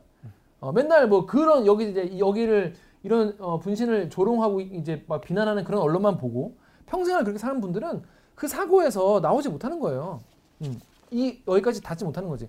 그런 분들이 소설을 많이 봐야 되는데 그런 분들은 소설도 별로 안 읽어. 읽을 시간이 없지. 아니면 이제 이런 소설 아니고 다른 소설만 뭐, 뭐 보실 수도 있겠지만 뭔가 이 사고의 확장이 좀 덜 되는 그런 부분들이 있다. 그래서 좀 이 부분이 되게 얼마나 소- 정찬 작가가 답답했으면 여기서 얘가를 했을까 이런 생각이 들었습니다. 그래서 제가 여쭤보고 싶은 거는 왜 이 시점에서 장인아가 죽었을까? 교통사고도 사실 뭐 우발적인 사고로 묘사가 되지만 좀 석연치 않는 구석도 있잖아요. 왜 이 시점, 이 굳이 강경대 이 전국을 여기서 많은 분량으로 할애해서 얘기를 하고 그때 죽음의 시기를 선택했을까라고 생각하세요? 전 솔직히 말해서 이 부분은 좀 억지다. 억지다라고 네, 생각해요. 네, 왜 억지냐? 어, 왜 억, 억지는 게 뭐냐면 억지라는 게 억지라서 별로라는 게 아니라 이 순간부터는 장인아라는 캐릭터, 캐릭터 는 이 안에 살아 숨쉬는 캐릭터가 아니라 음. 작가의 어떤 이상적인 존재 신 여기서는 약간 신같이 나오는데 신의 죽음을 그냥 상징적으로 묘사하신 게 아닌가 그런 생각이 들었어요. 뭔가 예를 들어서 장인아가 자기 의지를 가지고 술 먹고 트럭으로 뛰어들어서 얘를 자살한 거다 예를 들어서 그렇게 해설을 하면 이건 되게 민폐 캐릭터인 거지. 한문철 TV에 나와 이런 분들. 한문철 TV에 나올 만한 분이고. 아니 이제 안 들리시니까 이게 클락션 소리가 아이, 근데 근데 그런 위기를 평생 몇 번이나 많이 겪고 얼마나 많이 겪고 있어요. 술. 술 취하고 술 많이 먹잖아 평소에도. 그러니까 이게 예를 들어 우연히 한, 한 거다라고 하면 저는 오히려 그게 좀 뭐랄까 이 캐릭터를 좀 너무 쉽게 소진해 버렸다는 음. 생각이 들고 오히려 강경대 열사와 그런 학, 젊은 학생들의 죽음과 동시에 어떤 이런 완전한 영혼들이 죽어버린 게 아니냐라는 상징적 의미로 캐- 작가가 그냥 죽여버린 거지. 저는 그냥 그렇게 생각했어요. 그러니까 여기 잠깐 우리 빼먹은 아주 중요한 말 중에 지성수가 장인아를 설명하면서 식물적 정신이라는 음, 표현을 쓰잖아요. 음. 그게 이제 장인아의 어떤 정말 에, 에센스라고 하는 핵심적인 장인아를 표현한 그렇죠. 말인데 그냥 식물은 그냥 다 받아들여야 되잖아. 음, 견뎌야 되고 그냥 무, 뭐 저항을 할 수가 없잖아요. 음, 음. 그런 그러니까 완전한 영혼이지만 아까 제가 장황하게 얘기한 그런 사람이지만 그렇다고 해서 이 양반이 뭔가 투쟁에 앞장서서 뭐 총을 들고 돌을 던지고 최루탄을 몸몸으로 막고 이런 사람이 아니고 음. 그거를 그냥 내가 맨몸으로 하지 말라 그러면 안 하겠지 하는 천진남으로 정의의 감각을 그런 식으로 실천해 온 사람인데 이 90년대 이 죽음들은 그걸 넘어선 슬픔과 상실이죠. 아주 20대 초반의 어린 학생들이 그것도 참 끔찍하게 목숨을 던지는 거기에 대한 스스로의 어떤 인생을 그 통째로 그 상징을 한게 아닌가 싶어요 저는 음. 그, 그 그냥 정말 죽음 앞에서 거의 체념하잖아요. 그 아무리 술을 주- 먹고 뭐 귀가 안 들려도 음. 뭐그 트럭이 오는 거를 본인이 무감각하게 그냥 가만히 있어서 뭐 모르는 사이에 부지불식간에 차에 칠 수는 없죠. 음. 그게 어떤 그 시대적 상황에서 식물적 정신을 가진 인간이 할 수 있는 유일한 결말 음. 죽음인 것 같아요. 너무 허망해. 허망하죠. 너무 허망해. 그래서 저는 그냥, 사- 그냥 좀 약간 그 당시에 그냥 그런 영혼의 죽음을 그냥 상징한 것 같다는 생각을 뭐, 예. 했고. 뭐 비슷 거의 음. 같은 얘기예요. 음, 김 음. 기자나 저는. 근데 이 보면은 이 저는 또 되게 어, 어 이거 그럴싸하다라는 부분이 나온 게 뭐냐면 이 이 지성수가 네, 네. 장인아에 대해 설명, 그러니까 자기가 이제 지성수가 이제 그 감옥에 갇혀가지고 네, 또 고문당하죠. 또 고문당하거든. 네. 가지고 막또막 해도 맛이 가 맛이 가 이제. 그러다 네. 아 내가 미쳤구나 미쳐가는구나라는 걸 느끼면서 근데 그 순간 이제 장인아를 떠올리면서 이제 좀 빠져 나오죠 거기에서. 근데 그 뭐라고 하냐면 종교적 종교적 종교적 예언가는 영혼이라 자기 영혼 위에 완벽한 존재, 완전한 존재의 신이 있다는 거예요. 그래서 내가 불완전하다는 거를 이제 불완전해도 돼. 왜냐면 신이 있으니까. 불안할 수밖에 없잖아. 그렇죠. 네. 그래서 겸손해져. 네. 하- 그래서 막 막 막 막 기도하고 막 기도하는 그런 그래서 종교를 가져야 된다는 사람들도 있어요. 그렇죠. 불안. 어, 불완전에 대한 불, 불완전함에 대한 인식이야말로 인간을 강인한 철의 영혼을 만들고 음? 한없는 겸손만이 인간 신에게 다가갈 수 있는 유일한 네. 길이다 이런 얘기를 하거든요. 하지만 나는 내가 예언자적 열정에 충만했는데 나의 불완전함은 나의 불완전함을 온전히 일깨우는 존재가 없었다. 나의 영혼 위에는 신이 없었기 때문이다라는 거예요. 그래서 어떤 우리 예전에 뭐 이렇게 그 누구지 김 김대 무슨 신부 김대건? 김대건 신부 뭐 이런 분들 순교를 하시잖아요. 음. 그럴 수 있는 거는 내가 불완전한 존재인데 완, 완전한 존재인 신이 있기 때문에 그럴 수 있는 거라는 거죠. 근데 나는 나에겐 그게 없었던 거죠. 나의 눈이 천상으로 향하기에는 지상의 비참함이 너무 무겁고 지상의 비참함을 짊어지고 천상을 향할 수 있지만 내 영혼은 두 세계를 안을 수가 없는 정도예요. 그래서 이것이 변혁 운동가의 운명일지도 모른다. 그러니까 나는 이제 내가 완, 완전한 존재여야 되고 내가 누, 뭔가 섬길 만한 그런 게 없기 때문에 그래서 이게 없으니까 뭐 누군가는 뭐, 뭐 김일성을 막 그런 존재로 뭐 모시고 누군가는 뭐 마르크스를 그런 존재로 모시고 막 그렇게 누가 기대려고 하잖아요. 근데 이 사람은 본인이 변형 운동가고 내가 지식인이기 때문에 내가 완전한 존재여야 되는 거지. 근데 그런 게 없어.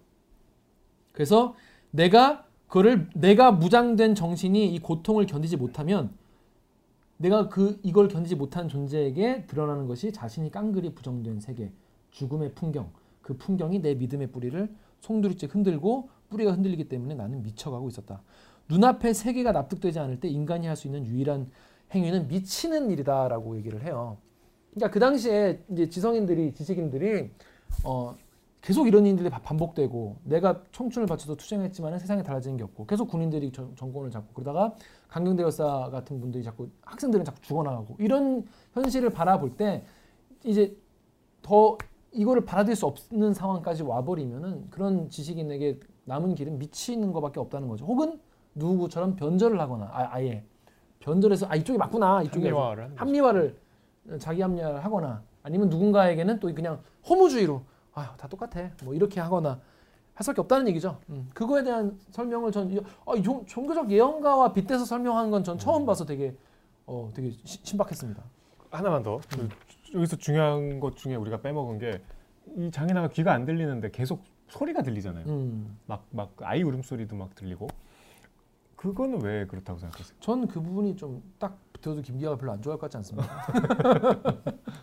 그래서 그냥 아, 뭐 소설적 허용. 그 시, 음. 시간이 없어서 빨리 중간에 장인아랑 이제 이 주인공이 출판사에서 친해져갖고 산책하다가 오스트로코덤 그냥 그게 왜 한 거예요? 이게 진짜 정찬식 그 설정이에요. 어, 정말 이 작가가 좋아하는. 음. 그러니까 굉장히 저는 이제 개인적인 취향을 아니까 굉장히 그 근본적인 걸 음. 추구할 음. 늘그 근원 음. 생명의 근원은 무엇인가 음. 시간은 어디에서 왔는가 음. 음. 뭐 이런 거를 이제 결부시키는 거니까 딱 이 작가의 취향에 맞는 이 대목이에요 이 대화가 음. 제가 보기엔 음.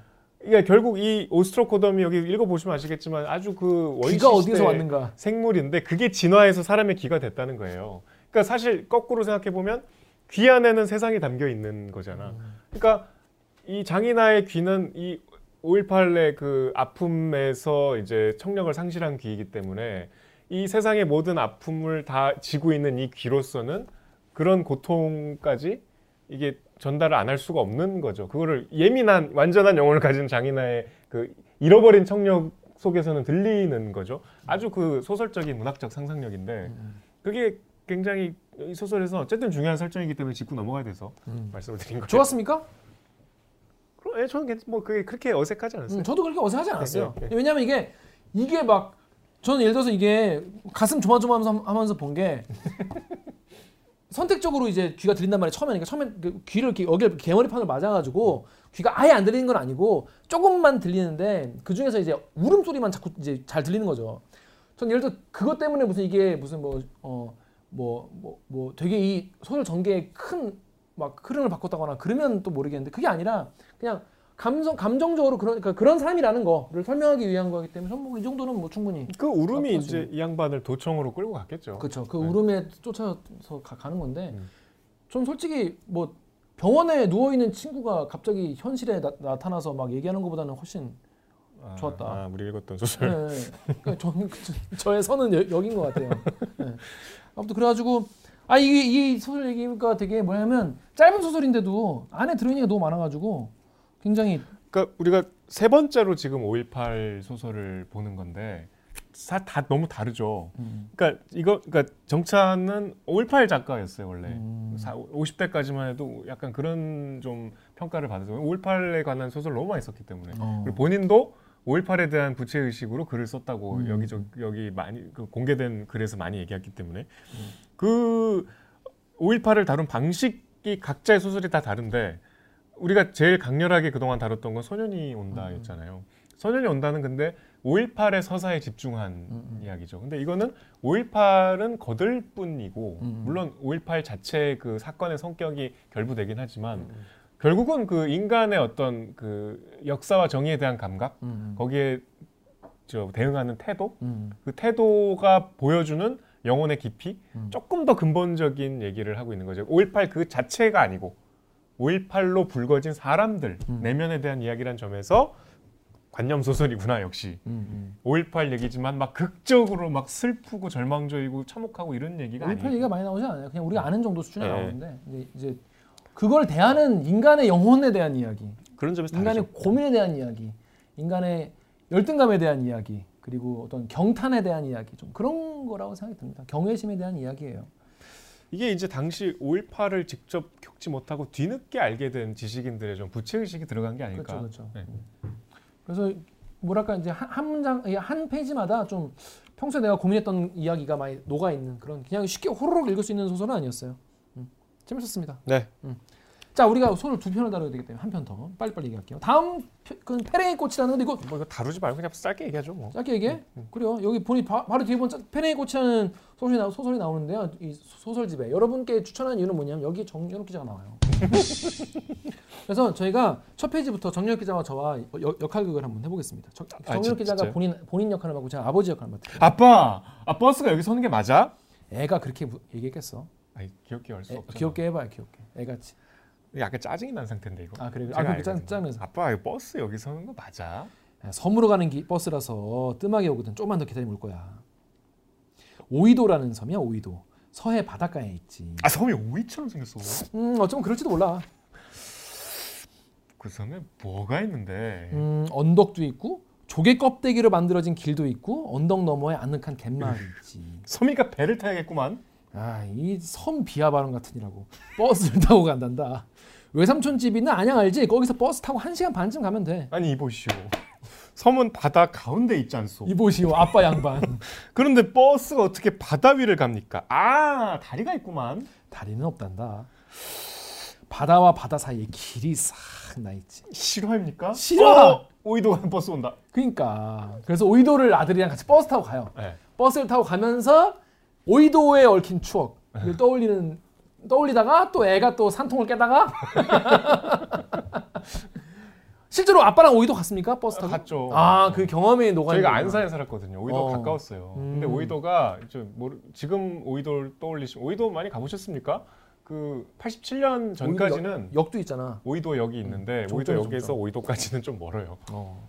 그 옛날에 일제 시대 때 오이도와 육지 사이를 메워서 그 갯벌로 만들어서 염전이었대요. 음. 근데 이제 87년부터 시와 방조제 음. 그 바다를 막는 그 방조제 공사를 해서 94년에 완공이 됐는데 이게 주변에 오- 공장이 많아갖고 바다를 깔 못 들어오게 가둬놨더니 오폐수가 들어가서 한때 죽음의 바다였죠. 막 음. 기사 보셨을 거예요. 김 기자 세대는 그 시와호 오염 심각해갖고 막 그냥 다 죽어나가고 새들 막 이러고 있고.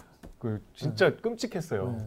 근데 이제 그게 담수를 포기하고 이제 해수화 시켜서 지금 좀 음. 깨끗해졌죠. 음. 그래서 이제 여기 주인공 그 아빠가 이제 대학교 때 시련의 아픔을 겪고 술을 만취해서 우연히 버스를 타고 도착한 그 염전의 풍경을 음. 아이, 아들한테 보여주려고 데려갔는데 이미 시야 방조제 공사가 시작돼서 엉망이 된 시커먼 바닷길을 네. 어, 보는 그 아주 상실의 음. 여정을 다룬 그런 소설인데 음. 너무 다르잖아요. 앞에 완전한 영혼하고 톤이 음. 어땠어요? 저는 뭐 흐뭇하, 흐뭇하게 보다가 또 엄마 보면 또 슬프다가 음. 되게 잔잔하게 재밌게 봤습니다. 그러니까 사실 이런 잔잔한 소설들이 참 정찬 작가 좋은 게 많은데 음. 워낙 이렇게 관념이 센 소설들한테 좀 묻혀서 음. 저는 이 대비되는 두 소설을 관심 있는 분한테 소개해드리고 싶어서 음. 어, 각 말씀을 드렸어요. 여러분 한번 꼭 보시길 바랍니다. 전 되게 재밌게 봤습니다. 근데 음. 할머니 할머니 안 됐어. 치매를 조심하자. 음, 치매 조심하자. 젊었을 때부터 열심히 외우고 외우고 머리를 계속 쓰고 책 읽기를 계속 하고 음, 음. 이렇게 해야 될 것 같습니다. 그래서 오이도 갔던 기억 기억이 나는 거죠 다 본인. 나죠. 음. 다 나죠. 본인이 귀엽지 않습니까? 소설에 이렇게, 이렇게 등장한다는 건 참 큰 섬이 오이처럼 생겼어? 그래서 정찬 작가 두 분이 이제 이제 인터뷰는 아니지만 만나봤을 거 아니에요. 만나봤죠. 어떤 평소에는 좀 어떤 분입니까 작가님? 그 아 그리고 보면 소설이 보면은 내가 두 개만 읽었잖아요. 주인공들이 늘 술에 술에 취해 있어. 아, 그 공통점이에요. 다 술을 좋아해요. 계속 술을 먹어. 제가 보기에 술 안 먹는 캐릭터가 거의 없어요. 진짜 계속 술 먹어요. 어.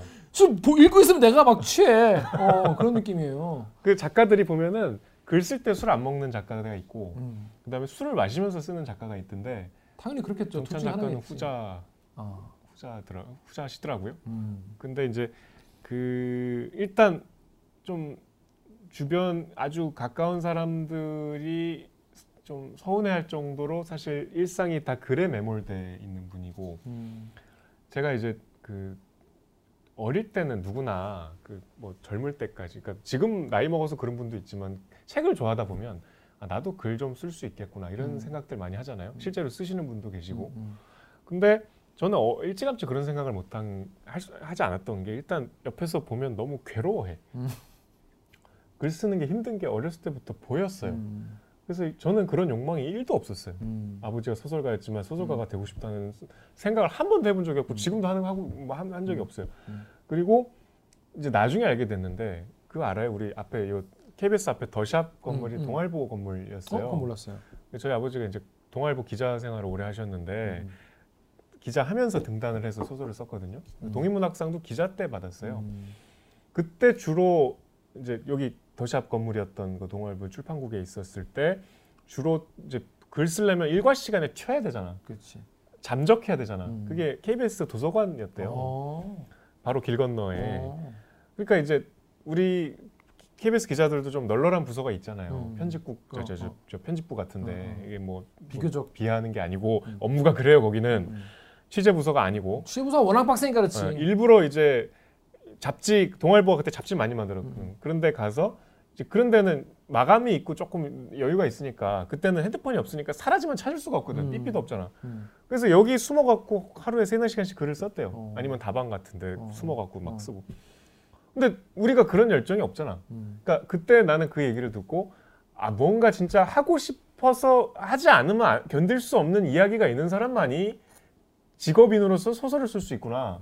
나는 그런 이야기가 없는데 소설은 그런 사람만이 써야 되는 거구나라고 생각을 했기 때문에 굉장히 다른 일찌감치 그냥 다른 영역의 직업이라고 생각했고 그걸 몸소 보여준 글에 이게 죄송한 말이지만 글에 미쳐 있는 지금도 그렇게 살고 있는 뭐 그런 분이에요. 술과 글에 미쳐 있는 술과 글과 운동. 운동 무슨 운동 하십니까?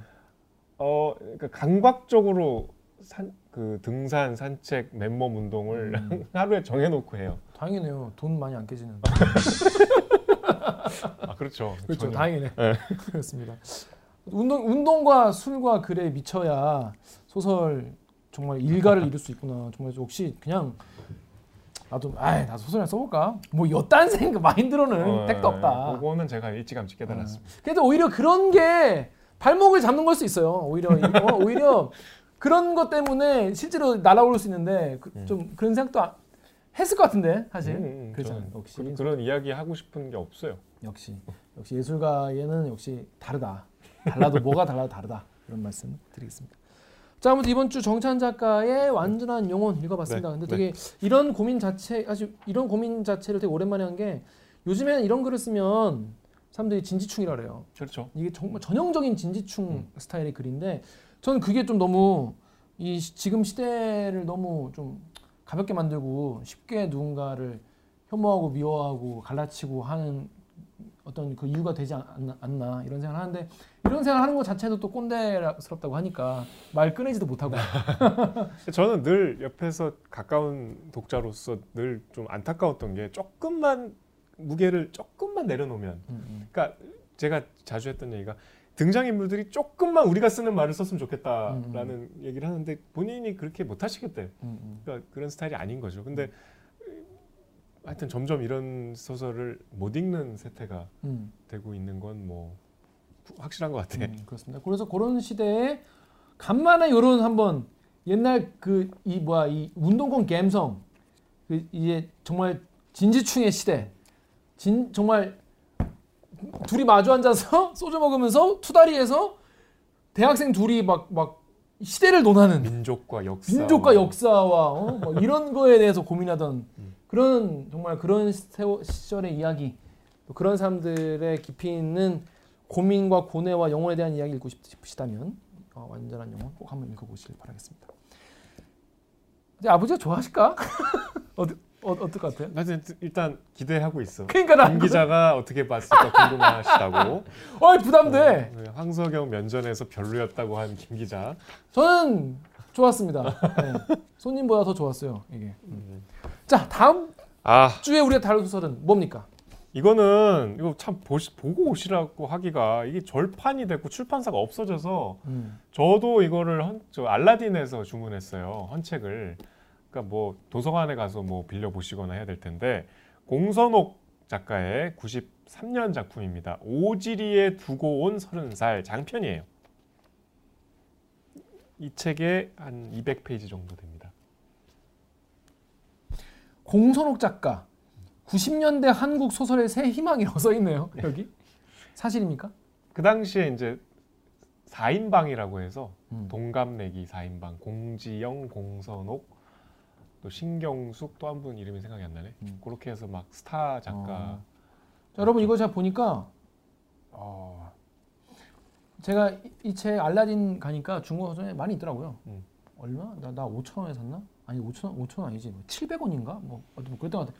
이 알라딘 중고 서점만 있으니까요. 지- 주문해서 보셔도 되고 어, 도서관에서 빌려보셔도 될 것 같습니다. 이거는 30, 30대에 대한 이야기예요. 서른 살이 딱 된 두 여자 얘기예요. 아? 근데 참 김 기자의 반응이 너무 궁금합니다. 간만에 또 이거는 서사가 두터운 장편이거든요. 이야기 이야기. 음. 한번 긴 이야기. 음. 오지리에 두고 온 서른 살. 하, 보니까 약간 그 생각이 나네요. 뭐지? 뭐, What happens in Vegas, live in Vegas인가? 그뭐 이렇게 라스베가스에서 생긴 일은 라스베가스에 두고 와라. 뭐 이런 표현이 있죠. 유명한 표현. 전혀 그런 소설 아니에요. 그런 내용 아니야? 여성 둘이 오지리에 가서 클럽 가고 나이트 가서 개판 치고 아니, 놀고. 오지리가 고향인데 시골 오지 같은 곳인데 아? 다시 이제 서른 살이 돼서 오지리로 무진기행 돌아와서 같은 건가요? 아 다르다니까. 가서, 가서 또 개판 치고 또 거기에서 옛날 초딩 초딩 때 이제 어, 썸 탔던 남자애랑 네. 또 만나가지고 또 개판 치고 직사게 고생하는 얘기. 식세 그래요? 비극적으로 아, 고생하는. 그래요. 알겠습니다. 제가 재밌게 읽어보겠습니다. 여러분 다음 주까지 이거 가능하면 읽어오시면 네. 좋을 것 같습니다. 이거 이, 이북 없나 이북? 이북 없죠. 이거 지금 절판됐다니까. 일- 출판사가 없어. 절, 절판되면 이북이라면 출판사가 어- 어디요? 삼신각. 없어졌어 없어졌어. 출판사가. 이거 아쉽습니다. 이북을 만들어줄 곳이 없어 지금. 알겠습니다. 그럼 저 여러분 다음 주까지 네. 그러면 모지리 아 오지리에 두고 온 서른 살 읽어오시면 되겠습니다. 자 그러면 저희는 다음 주에 뵙겠습니다. 어뭐 좀 완전한 영혼으로 약간 해장한 것 같은데 얼굴이. 아좀좀 좀 나아졌죠. 좀 나아졌는데? 이게 저도 지금 시야가 맑아졌어. 어좀 괜찮. 약간 어, 좀 정신 음, 차렸어요. 돌아 돌아. 이게 역시 저는 김기환은 말을 해야 돼. 말을. 왜냐면 제가 여- 연휴 동안 거의 말을 안 했어요. 사람 없이 그냥 집에 혼자 있어가지고 말을 안 하다 보니까 음, 에너지가 안 나오니까 술도 안 깨고. 어, 술을 안 깨고 너무 힘들었습니다. 여러분 만나니까 반갑네요. 여러분 책 봐. 책 좀 봐. 끄지 마시고. 끄지 마시고. 안녕.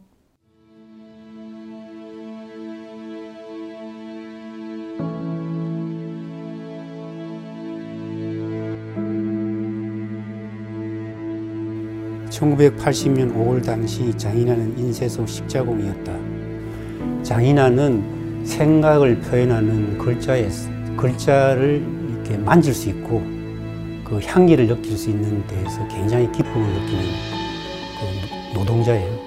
자신의 노동에서 어, 어떤 그 깊은 기쁨을 어, 느끼면서 노동을 하는 아주 천진한 천진한 그 맑은 영혼의 소유자거든요.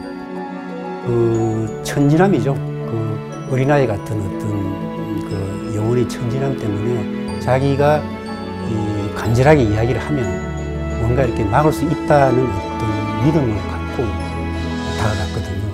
근데 그거는 그 제3자 입장에서 보기에는 아주 위험하고 어- 어이없는 그런 행동일 수가 있죠.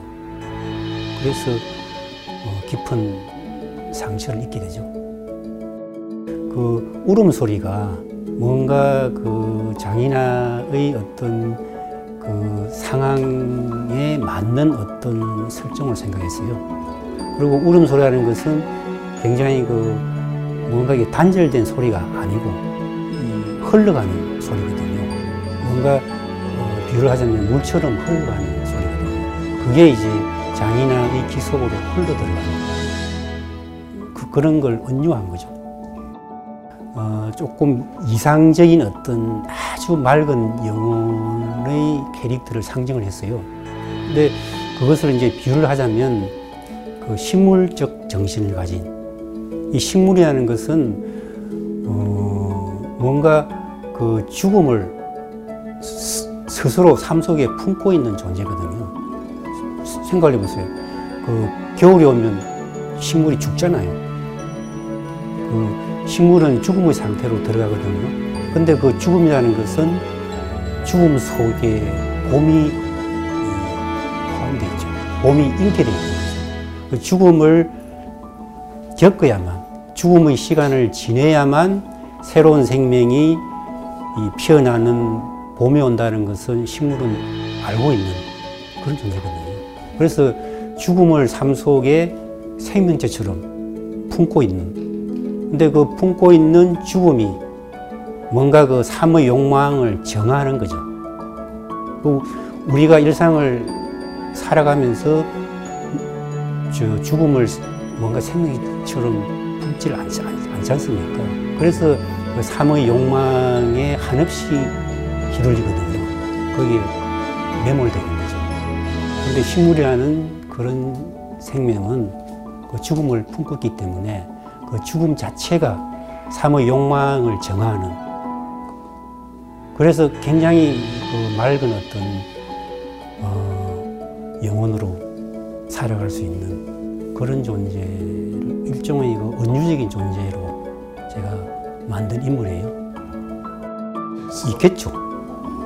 어, 우리 우리가 잘 볼 수 없어서 그렇지 곳곳에 저는 있다고 생각해요. 존재하고 숨쉬고 우리가 모르는 사이에 그 식물적 영혼들이 우리의 삶 속으로 흘러 들어와서 뭔가 우리가 모르게 정화되는 그런 생명체들이 저희들 주, 주변에 곳곳에 있다고 저는 믿거든요.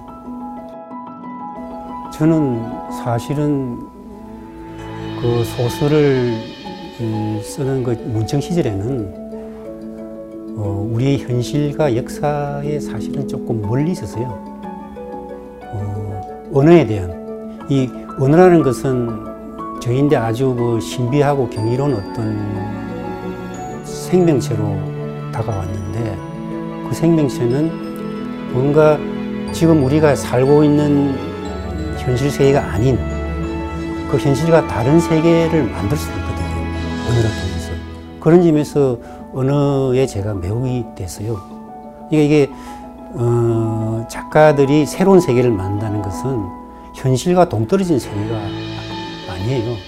현실을 투영한, 현실 속에서 어, 뭔가 결핍돼 있는, 뭔가 그 결핍이 되고 부재하는 어떤 그 세계에 대한 갈증 같은 것들이 바탕이 돼서 새로운 세계를 구축하거든요. 그, 그, 그, 새, 그 새로운 세계는 현실 세계를 반사하고 오히려 투영하고 또 적극적으로 말하면 현실 세계를 비판하는 그런 간접적인 역할을 하는 거죠.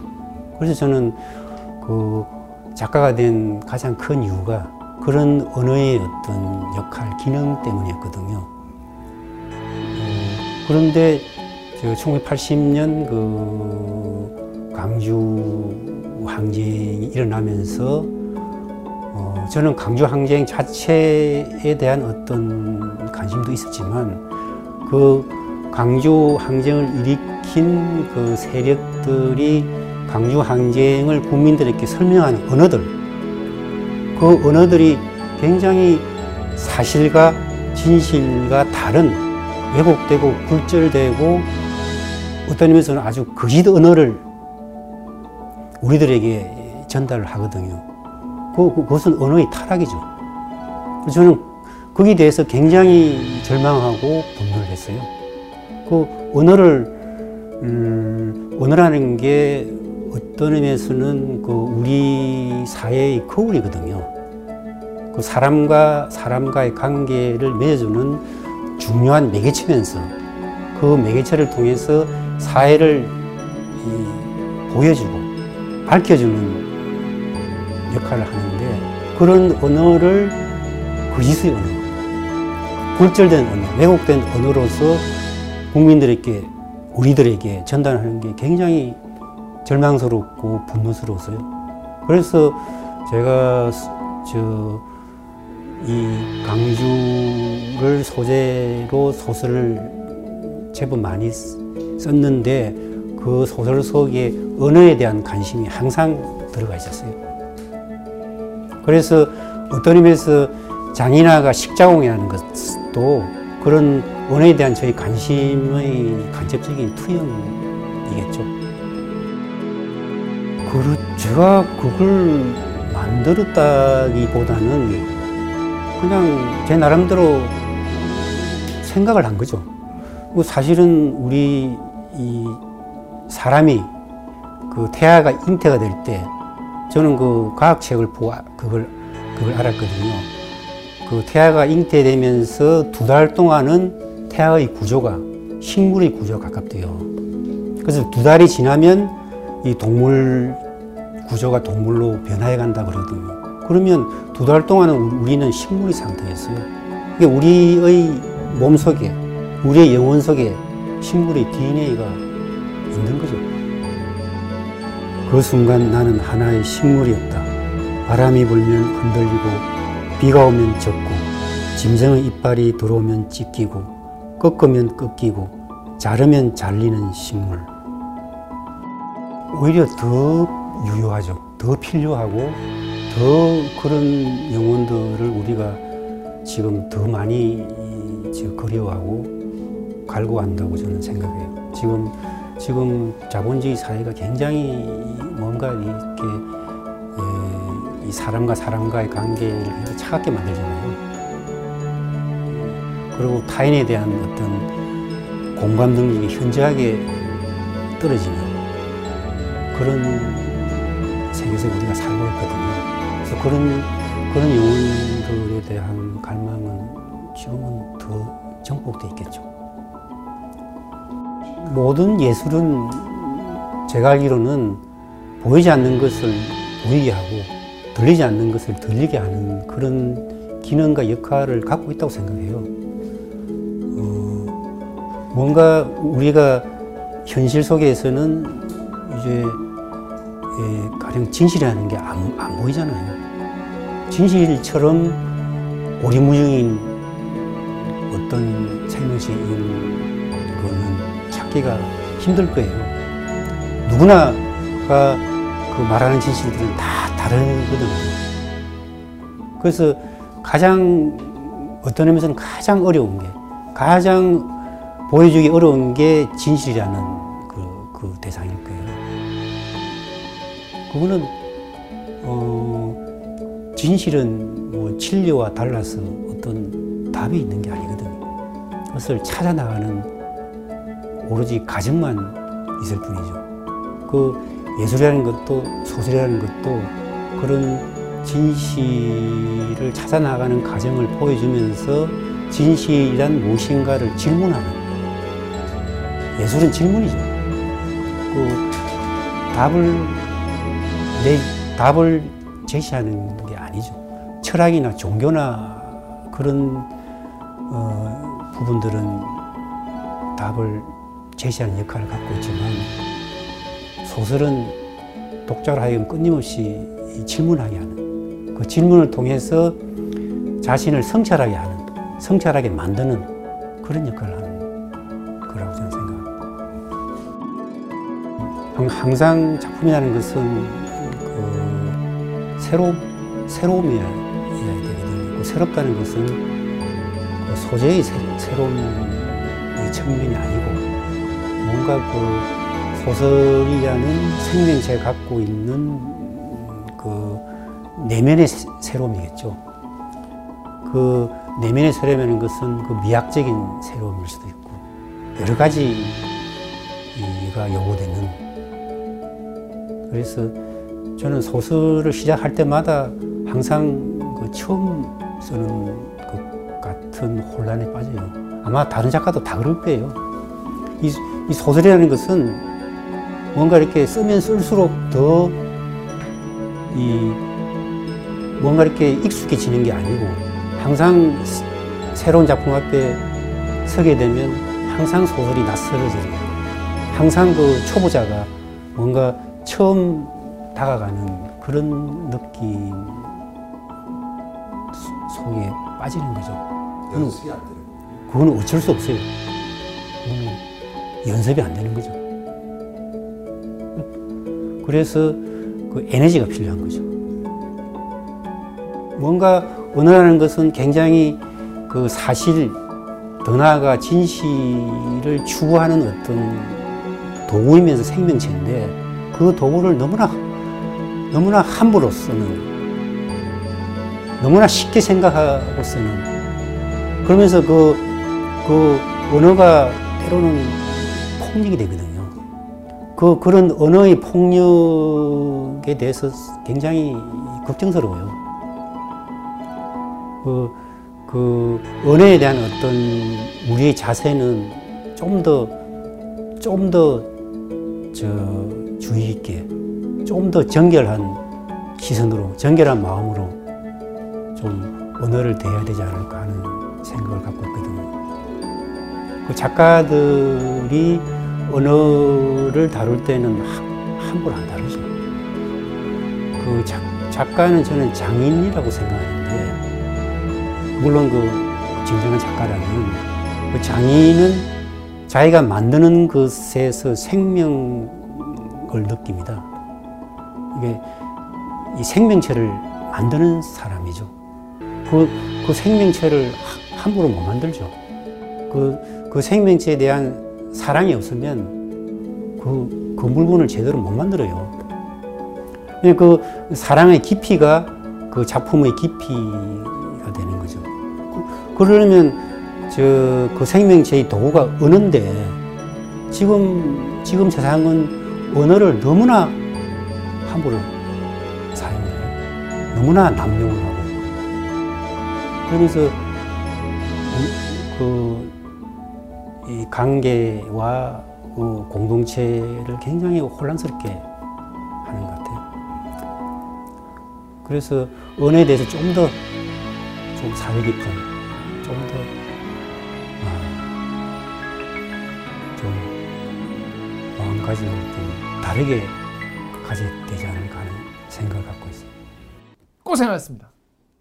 감독님. 저 지금 뭐 먹을까? 아니 못 이제 아까 우리가 시간을 줬잖아. 아, 뭐 그러니까 어. 그뭐못 땡기세요. 아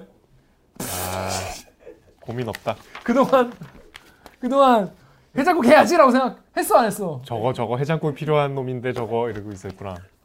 감독님은 지금 딱 뭐 먹고 싶어요?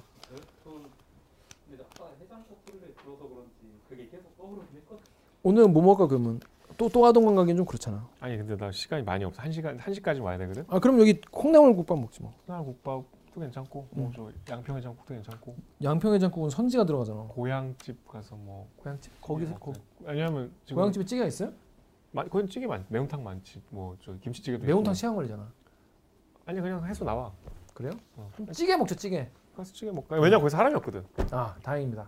그럼 저희는 고향집 가서 먹도록 하겠습니다. 안녕. 그러면 또 어디 가, 갖다 놓고 올 거지? 네네. 그저 저 서브웨이 지하에 바로